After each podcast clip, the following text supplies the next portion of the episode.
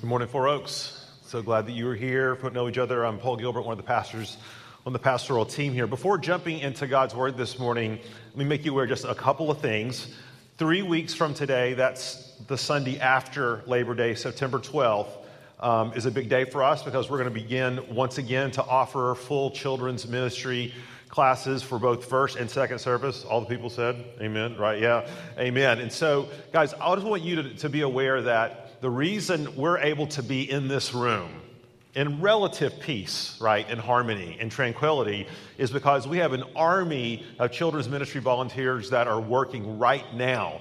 And they're not just babysitting your kids, they're pouring into them, they're discipling summer camp Sundays. It's been a great summer. But as we head to the fall, there's a real pressing need that we have to call the whole church into asking what does it mean to serve the church family? Guys, there's a, you know, it, think about being a part of your own nuclear family growing up. Tons of benefits, tons of blessings, but also a lot of responsibilities of shared service and leadership and, and those sorts of things. And same thing in a healthy church family. Uh, we want to be here uh, receiving the blessings that God has for us in our various ministries, while at the same time, we want to serve um, one another. And so if you're if that kind of hits you at all where you are, maybe you're you're you've been here a while, maybe you've been receiving a lot of the ministry of the church and you're really thinking about God, how can I serve, be involved? Children's ministry is a great window of opportunity. You don't have to teach a class, you can be a nursery worker, an assistant, um, small group leader. There's a whole host of things. You know, and the Pipers are back from sabbatical right now, by the way. Do you know this? Let's welcome them back. And as a, as a welcome home gift, if you clapped, that means you volunteered for children's ministry. Congratulations. Um, no, you can go see Julia Steak or stop by the hub after this is over, and we would just love it. would be seriously a huge blessing uh, to Robin Shannon, who've been gone all summer, to come back and say, you know what, we have another army, a second army of volunteers ready to go to pour into our kids. All right, without further ado, you can open your Bibles to Romans chapter 1. Now, as we embark on a brand new preaching series, I thought it might be helpful for us to take just a minute or two to explain what it is that we do here on Sunday mornings and sort of what our approach is to preaching and teaching through the Word of God. I know there's a number of you who are, who are new, who've come into the last season of the life of the church. And typically, we make it our practice, not exclusively, but typically, ordinarily, we preach through books of the Bible, or at least big passages of scripture um, or chapters. And the reason we want to do that is that if you leave it up to me, okay, or up to you to decide at any given time, what do I want to read in my devo- devotionals today? Or what do we want to preach about today? We're always going to gravitate to those things that, that we're most comfortable with, that are not controversial, that, that, that hit us right where we are in our very comfortable lifestyle. And that's just human nature. But we find that when we preach through books of the Bible, we let the Word of God set the agenda. And I'll be honest with you, as, you, as we preach through Romans, I mean, right out of the gate, okay, there's going to be things, it's going to be pressing us to talk about that are anathema to our culture at large. But this is what we think it means to embrace the whole counsel of God's Word. And we want to let the point of the passage be the point of our message each and every Sunday. Now, with that said, let me just say this. I've been at Four Oaks 25, six years. The church is a little over 30 years old. To my knowledge, we've never preached through the entire book of Romans. Now, we've done sections, we've done chapters, nuggets, those sorts of things, but never um, the full thing, chapters 1 through 16. And it's interesting, kind of exploring who else, what other churches have preached through the whole book. Not a lot of churches have done this historically, and it's understandable on one hand, okay? First of all, Romans is a daunting book. It is 16 chapters. It is the longest epistle we have in the New Testament. It's deep. It's complex at points. Paul weaves an intricate argument all throughout. Yet, when we think about what Romans has, and guys, I am just so excited about this series. There, this is going to be a feast for your soul. Um, it has been just a blessing being able to get into it and prepare. This is what John Stott says about this book. He says Romans is the fullest, plainest, and grandest statement of the gospel in the New Testament. And without a doubt, by the way, it's the most influential book by far, I believe, in the history of the church. So, Augustine of Hippo, who lived in the fourth century, that's Augustine, not Augustine. Everybody with that? So, when you go to the beach, you're going to St. Augustine, not St. Augustine. Do that, the locals will look at you crazy. Uh, probably the single greatest thinker, writer, theologian in the history of the church. He was a rank pagan right? He made Bill Clinton and Donald Trump look like choir boys. That's Augusta did. Do you see how I hit both sides of that? Oh, everybody get that? He was reading Romans 13 one day, and God just pierced his heart, and he was saved and transformed and regenerated. Martin Luther, many of you are familiar with that story. Luther was a monk at Wittenberg, and this is so interesting. This is how Luther was saved, in part he was teaching through the book of Romans for his seminary students in the year 1515. And there was a text in Romans that just haunted him. And it was Romans 1:16 where, it talks about the righteousness of God. And Luther said, "That is not good news because God is righteous and I know I am not." And it sort of held this abject terror or fear over his soul until one day as he was studying this like a lightning bolt God really showed him that the righteousness of Christ is not something that Luther had to obtain or earn. It was something that was given as a gift to those who have faith in Christ Jesus. And he proceeded to write the 95 Theses and nailed them on that, um, that castle door and really sparked this worldwide reformation of which we are the benefactor and heirs. It was the, it was the letter to the Romans that played such an instrumental part. Guys, I could go on, on like this. John Wesley, um, who was one of the, the, the, founder movements of part of the Great Awakening through three or four hundred years ago, was saved by studying this book. And so we are going to camp out in this one. Um, we're not going to do it Martyn Lloyd-Jones style, who took 11 years to preach through it. Okay, we're not going to do that. But we will be in this book for about 18 to 24 months. And let me tell you what I want us to do today. I want to introduce you to the book. I want to give you some background, context, how is it structured, its themes, where it's heading, what it's going to, those sort of things. And we're going to do that by reading the first 15 verses of chapter 1. And I'm going to use that as a reference or launching off point, and then next Sunday we'll start to get into it in more detail. But for today, if you can, willing, able, I'm going to invite you to stand as we read God's word the first 15 verses of Romans chapter 1. Paul, a servant of Christ Jesus, called to be an apostle, set apart for the gospel of God, which he promised beforehand through his prophets in the Holy Scriptures concerning his Son, who was descended from David according to the flesh, and was declared to be the Son of God in power according to the Spirit of holiness by his resurrection from the dead, Jesus Christ our Lord through whom we have received grace and apostleship to bring about the obedience of faith for the sake of his name among all the nations, including you who are called to belong to Jesus Christ. To all those in Rome who are loved by God and called to be saints, grace to you and peace from God our Father and the Lord Jesus Christ. First, I thank my God through Jesus Christ for all of you, because your faith is proclaimed in all the world. For God is my witness, whom I serve with my spirit in the gospel of his Son, that without ceasing I mention you always in my prayers, asking that somehow by God's will I may now at last succeed in coming to you. For I long to see you, that I may impart to you some spiritual gift to strengthen you. That is, that we may be mutually encouraged by each other's faith, both yours and mine.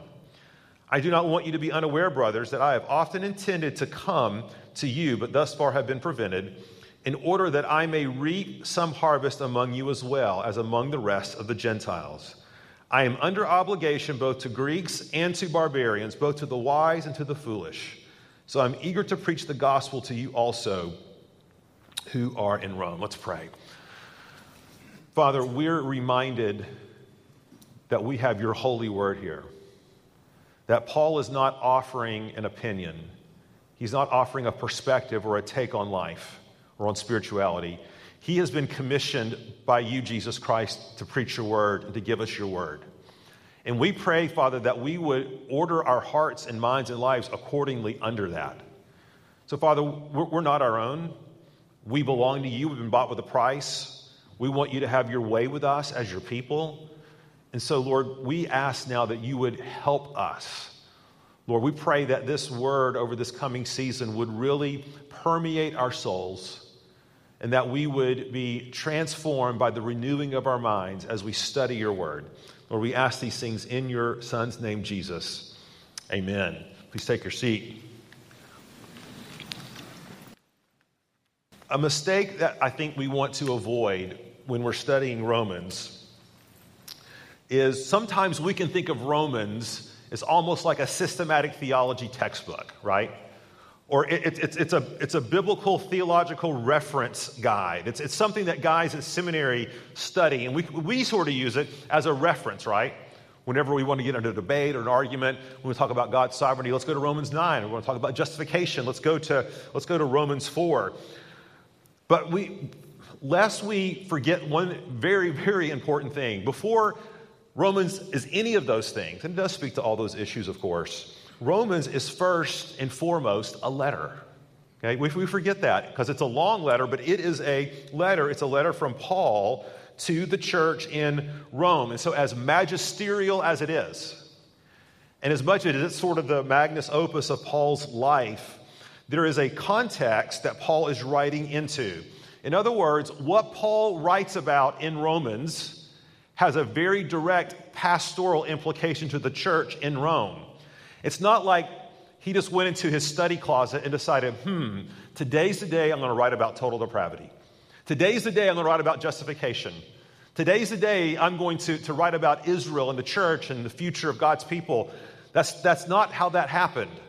Paul it wants to speak to a very direct, specific context of things that are happening in the church. And unless you and I get on board with that, understand that, we won't understand Romans in the way that we need to. So, so here's what we're going to do today. There's three points. Okay, number one, we're going to talk about the biblical background. How does this letter fit into everything else going on in the Bible and the life of Paul? Two, we're going to look at the cultural context, what was pressing in on the believers in the church in Rome. And then finally, t- a timely thesis. And this is where we're going to sort of get at what is the main agenda and purpose that Paul has in writing this letter. But let's look first at the biblical background. Guys, the Apostle Paul has been an apostle now some 20 years. He's been on three major missionary journeys. And he is now coming to the end, it's about 57 AD, of his third missionary journey. And he is about to go to Jerusalem to deliver the offering. Remember that he had been collecting from all the Gentile churches to give to the poor Jewish Christians back in Judea. And it is from Corinth, we believe, where Paul is wintering. He can't travel in the winter in the ancient world. He's wintering, and he pins this letter to the church in Rome. Now, here's, this, here's the odd thing that makes Romans really distinctive from all other books that we find in the New Testament, pretty much. Not only did Paul not start this church, Paul had never even been to this church. Okay? You can see that in the verses 10 and 13 that we just read. He says, asking that somehow by God's will I may now at last succeed in coming to you. Verse 13, I do not want you to be unaware, brothers, that I've often intended to come to you, but thus far have been prevented. It's been in Paul's heart to get to Rome, but up to this point, he hasn't been able to pull it off. And because he doesn't know most of the people in the church, and because they only know him by reputation, he does a very, he does a very strategic thing. If you have your Bibles, flip back to Romans 16 just for a second. And I just take some time, because I'm going to encourage you as part of this series to read the whole book of Romans in a sitting. But when you get to Romans 16, I want you to notice how many different names Paul mentions. I mean, you throw a dart at Romans 16, you're going to hit somebody's name, right? And parents, if any of you are having, having a baby, th- there's so many possibilities from Romans 16. I'm just saying, okay? It is, it is, and the reason Paul wants to bring up these names to the church in Rome is he's just trying to establish a connection. It's like what we do in networking. He's saying, hey, I think we know the same people. Priscilla and Aquila, you know, they came from the church in Rome. I know them, and you know them now too. And he's sort of using this as an opportunity to build a rapport, to build a relationship, to say, hey, what I have to tell you is of utmost importance. And Paul is intent on establishing common ground with them. Now, when we get to Romans 16 in the year 2030, okay, we'll talk more about, okay, you get it. Now, some of you are just a little slow this morning, right? Now, where did, where did the church in Rome come from? Where did it come from? If Paul didn't start it, where did it come from? Acts 2, I think, gives us a clue. Now, here's the context Peter is preaching at Pentecost, and the Holy Spirit is coming down and regenerating hearts, and 3,000 were saved in that day. And remember that Jews from all across the Roman Empire who were scattered would come back to Jerusalem for the holy days, whether that was the Day of Atonement or uh, Pentecost or some of the other festivals, they, they would come back, they would journey, and they would congregate in Jerusalem. Now, listen to what happens in Acts 2. And I had never actually, I'll promise you, had not seen this before until began to study this. Look at Acts 2, verse 7. And they were amazed and astonished, saying, Are not all these who are speaking Galileans? And how is it that we hear, each of us in his own native language? Parthians and Medes and Elamites and residents of Mesopotamia Judea and Cappadocia, Pontus and Asia, Phrygia and Pamphylia, Egypt, and the parts of Libya belonging to Cyrene. Now, listen to this and visitors from Rome. Now, isn't that interesting? See, it seems that Rome, the church in Rome, was one of those churches that did not have an apostle at its founder. Most likely, what would happen is that as, as people, Jewish people from Rome, came to Jerusalem for Pentecost, and they were saved as part of that 3,000. They then returned to their homes, okay, in Rome, and there they planted the church in Rome. And here they most likely met in house churches. When we get again get to Romans 16, seriously, we're going to find out that there, you know, greetings to the to the church that meets in this person's house, and greetings to the person that meets in that person's house, right? And it's clear that that even though Paul did not personally, had not personally visited or known them, it, he had it in his mind for a long time, it seems, that he wanted to go to Rome. Now look at verses 11 13 of the passage we just looked at. It says, Paul says, I want to, I, I want to visit you. I want to minister to you. I want to serve you. I want to encourage you. And guess what he says? I want, I want your encouragement as well. Remember that Paul is at a very low point in his ministry when he pens this letter. He has had a very painful visit to the church in Corinth. Any visit to the church in Corinth is painful, but this visit was particularly painful. And as he was contemplating what his next strategic move was, Rome was the natural response. Now, why is that? Well, guys, remember, Paul is the apostle to the Gentiles. He had been set apart specifically by Jesus to go and preach to Gentiles, non Jewish people. In fact, he had made an agreement with the other apostles that they would go and focus on the Jews, and Paul would go and focus on the Gentiles. Rome represented really the Gentile capital of the world. It literally was the greatest city in the world. It was the epicenter. It was the, it was the very it was the very essence of what it means to live as a pagan Gentile far from God. And Paul says, I want to be there. And I want to serve and I want to minister. But he also has a, an additional part of his design with this visit. Look at Romans 15. Let's read this. And thus I make it my ambition, Paul says, to preach the gospel, not where Christ has already been named, lest I build on someone else's foundation. But now, since I no longer have any room for work in these regions, and since I have longed for many years to come to you, I hope to see you in passing as I go to Spain, and to be helped on my journey there by you once I have enjoyed your company for a while. At present, however, if I'm going to Jerusalem bringing aid to the saints, at present, however, I'm, I am going to Jerusalem bringing aid to the saints. For Macedonia and Achaia have been pleased to make some contribution for the poor among the saints at Jerusalem. Here's what's happening Paul tells them, I want to come see you, church in Rome. I've heard about you. We know the same people. I want to minister. I want to serve. I want to encourage you. Um, I want you to encourage me. But I have one little errand to run first. See, Paul says, I've got, to, I've got to stop over real quickly in Jerusalem. And see, I have to deliver this offering that all the churches, the Gentile churches, have been making a contribution to to give to the poor church in Jerusalem that was suffering terribly from famine and poverty and a whole host of other things. And so Paul says, I've got my eye out west, right? Where I'm going to go to Spain.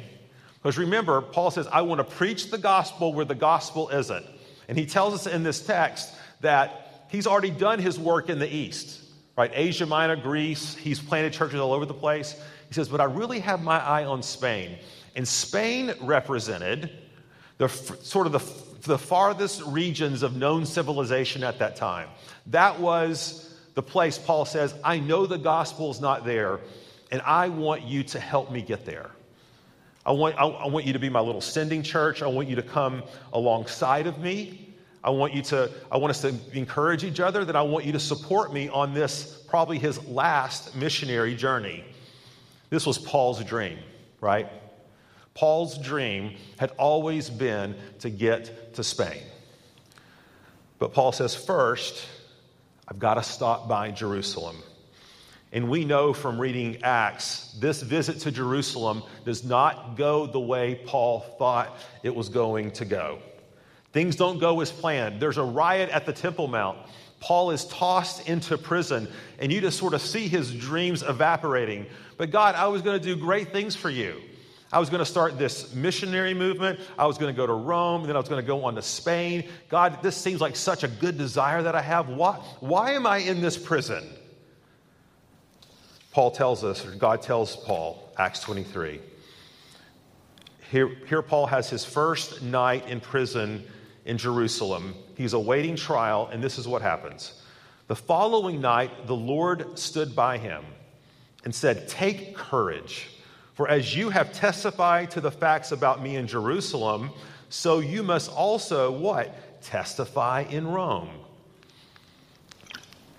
Isn't that interesting? Paul's going to Rome, all right. He's just not going in the way that he planned. This is not the way Paul drew this up in the locker room at halftime, right? This does not reflect his, his halftime adjustment.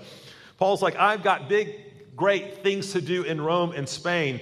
And God says, Take courage, Paul. You're going to get to Rome and I'm going to be with you, but it just won't be like you thought it would be. See, many of us, I think, I know, can relate to where Paul is at this point. Guys, there's, there, there are some of you who've been praying for the same thing for years. You've been praying for prodigal kids. You've been praying for somebody's marriage. You've been, you've been praying for a job situation. There, there, there's something that, that you continually are bringing before the Lord. Maybe it's a dream. Maybe it's something that's in your heart that you aspire to do, but for whatever reason, God is saying no. Or God is saying wait. Or God doesn't seem to be saying anything at all.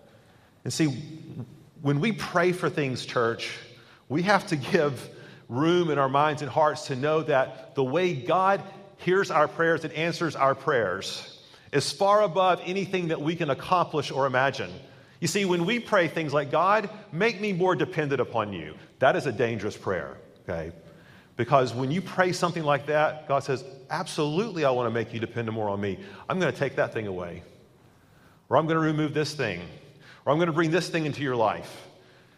See, God has the big picture in view. And a lot of times we begin to question God. We begin to put him in the dock in the witness stand and say, But God, this is not the way. I, I mean, I, I prayed that, but you know that's not what I meant. I meant this, not that. Paul is learning that God's ways are perfect, his timing is perfect.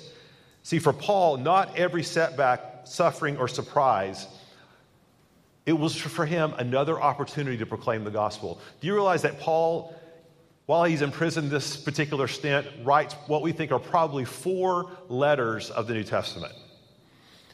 See, he saw, all, he saw everything that God brought into his life as simply another opportunity to proclaim the gospel. Guys, let me ask you a question. What is the Rome in your life? The Rome. That thing that you think if I could just get there, that my, my, my heart is fulfilled. If, if this particular thing could just happen, if, if this person could do this, or God, you worked in this person's life, or you maybe there's a besetting sin that you've struggled with all your life, and you're like, God, I've just asked you over and over. I feel like I could be such a better servant if I didn't struggle with this or that. What's the Rome in your life? I don't know. But I don't ask if you have it, because we all do. I simply want to point us to what the Lord pointed Paul to as he saw his dreams for Rome shattering. He says, What? Take courage. Church, take courage. Jesus is standing beside you. Jesus stood by Paul. Jesus stands by you. If you know Jesus Christ, he indwells you. He lives in you by his Holy Spirit. So take courage. All right, so that's the, that's the biblical background. Let's look quickly at the cultural context. So, as we said before, the first Christians the, in the church at Rome were Jewish Christians. But here, here's what began to happen in Rome, and this happened actually in cities all across Asia Minor and Greece where, where, where the apostles had planted churches. Oftentimes, when, the Jew, when Jews came to faith in Christ and became Jewish Christians, they entered into this adversarial relationship with the traditional Jews. See, the traditional Jews viewed the Jewish Christians as, as heretics. They've gone off the rails. They're, they're worshiping Jesus. But what, the Jewish Christians just thought, we're doing exactly what God prophesied in the Old Testament. We're God's people, but now we're just worshiping his chosen son, his Messiah. And so you had a lot of tension in the ancient world between Jewish Christians and then traditional Jews. And that was the case in Rome. Well, when Claudius was the emperor of Rome, he had a very um, methodical way to deal with these tensions. And Acts 18 tells us about this. Listen to this. After this, Paul left Athens and went to Corinth. And he found a Jew named Aquila, a native of Pontus recently come from Italy with his wife Priscilla. There you go. That's an example. Priscilla and Aquila apparently made their home in Italy, in Rome. And, and this is how Paul met them when, let's keep reading, I'll tell you what happens. Recently come from Italy with his wife Priscilla because Claudius had commanded all the Jews to leave Rome. And he went to see them, and because he was of the same trade, he stayed with them and worked, for they were tent makers by trade. Here's the way the empire dealt with these tensions. They're like, we could care less what your little intramural squabble is. Okay? We, we don't care. But if you're going to cause trouble, we're going to just toss you out. And that's what Claudius did. He gave a decree, and we know this historically from extra biblical resources. He gave a decree and banished all Jews from the city of Rome. And so these Jews would, would be traveling and trying to find another home, and Priscilla and Aquila were, were two of them. And a lot of these people Paul got to know in his ministry. That's how he made that Roman church connection. Now, when those Jewish Christians were kicked out of Rome, guess what's left? Gentile Christians, a few of them. And as four and five and six years passed on, and as, as the church in Rome and other, other cities began to grow, primarily of Gentile Christians, Claudius died. And once Claudius died, that decree was abolished, and all these Jewish Christians started to flow back into Rome. And what do you think happened as these Jewish Christians came and observed all these Gentile Christians in their church, right? Kind of reminds me, uh, college student, when you go away from college and you come back and find out your parents have like turned your room into like a hot tub or something. You know, how, how it's just like, wait a minute, my, my older sister, my younger sister younger brother took over my room, took over my stuff. This is that kind of, this is that kind of dynamic. These Jewish Christians had started this church. They started this church. They had come, they had a huge, rich legacy. And they had been kicked out and they were finally coming back home after five or six years. And they come and all these stinking Gentile Christians, they're not doing church the right way. They're, uh, they're not performing all the rituals and, and observances and the things that we think are important to do as a Jewish Christian. And you can imagine this is where the tension came from. This is where disagreement and disunity And so, Paul, in his letter, this is going to answer the question why, why does Paul write this letter? Paul writes this letter because, number one, he wants this church to serve as his sending church to launch him off to mission in Spain. But secondly, he has to address these tensions and divisions in the church because it's impossible to be together for the gospel unless you're together in the gospel. And guys, there is a powerful lesson in this for the evangelical church. I'm going to come circle back around to it here in just a minute. Let me say it a different way. Before they can be on mission together, they have to be unified in Jesus. And this is not a unified church, which is what brings us to finally Paul's timely thesis, okay? Now, let me read Romans 1 16 through 17. We're not going to unpack this today. We're going to come back to this in a couple of weeks. But if you want to boil Romans into a nutshell, into a couple of sentences, this is it. Let's look at Romans 1 16 and 17. For I am not ashamed of the gospel, for it is the power of God for salvation to everyone who believes, to the Jew first, and also to the Greek. For in it the righteousness of God is revealed from faith for faith, as it is written, the righteous shall live by faith. And what Paul proceeds to do in this book for 16 chapters is he, he, he creates this unified, singular argument all around this theme of the gospel. And, and, Paul's point, and we're going to see this in Romans, is that the gospel doesn't just merely save you individually, personally, although it does that, but the gospel transforms you. The gospel unifies you. The, it's the gospel that is the glue that holds the church together. And you're going to see this sequence as we walk through the book of Romans. And I, throw a little outline on here. Um, Debbie, could you put all the points up there at one time? That would be great. I can just kind of read through them really quickly. And so, we, first of all, in Romans 1, Paul is going to tell us about the heart of the gospel. What is the gospel? What is justification by faith? Romans 5 through 8, he's going to talk about the assurance of the gospel. Because we have the gospel as believers, these are the assurances we have of what God is doing in our life. Romans 9 through 11, Paul defends the gospel around this idea of Paul, why are all these ethnic Jews don't, not believing in their own Messiah? So Paul has to make a defense. In Romans 12 through 15, the transforming power of the gospel. This is where we see how the gospel applies on a ground level to issues in our lives and in the church. And then finally, we'll talk about the mission of the gospel. Paul is taking this gospel theme and he is writing a powerful testimony and story through it. Now, why do I say this thesis is timely? We, we, we can see that it's timely, right, for the church in Rome. But, church, I really believe it is very timely for us. I'm not sure you're aware of this, but do you guys realize there are like deep divisions in the body of Christ these days? Do you know this? Are you aware of this? Have you seen this on your, your Twitter feed or your social network? Listen to what the the editor of Christianity Today, Timothy Dalrymple, had to say about this. He says, New fractures are forming within the American evangelical movement. Fractures that do not run along the usual regional, denominational, ethnic, or political lines.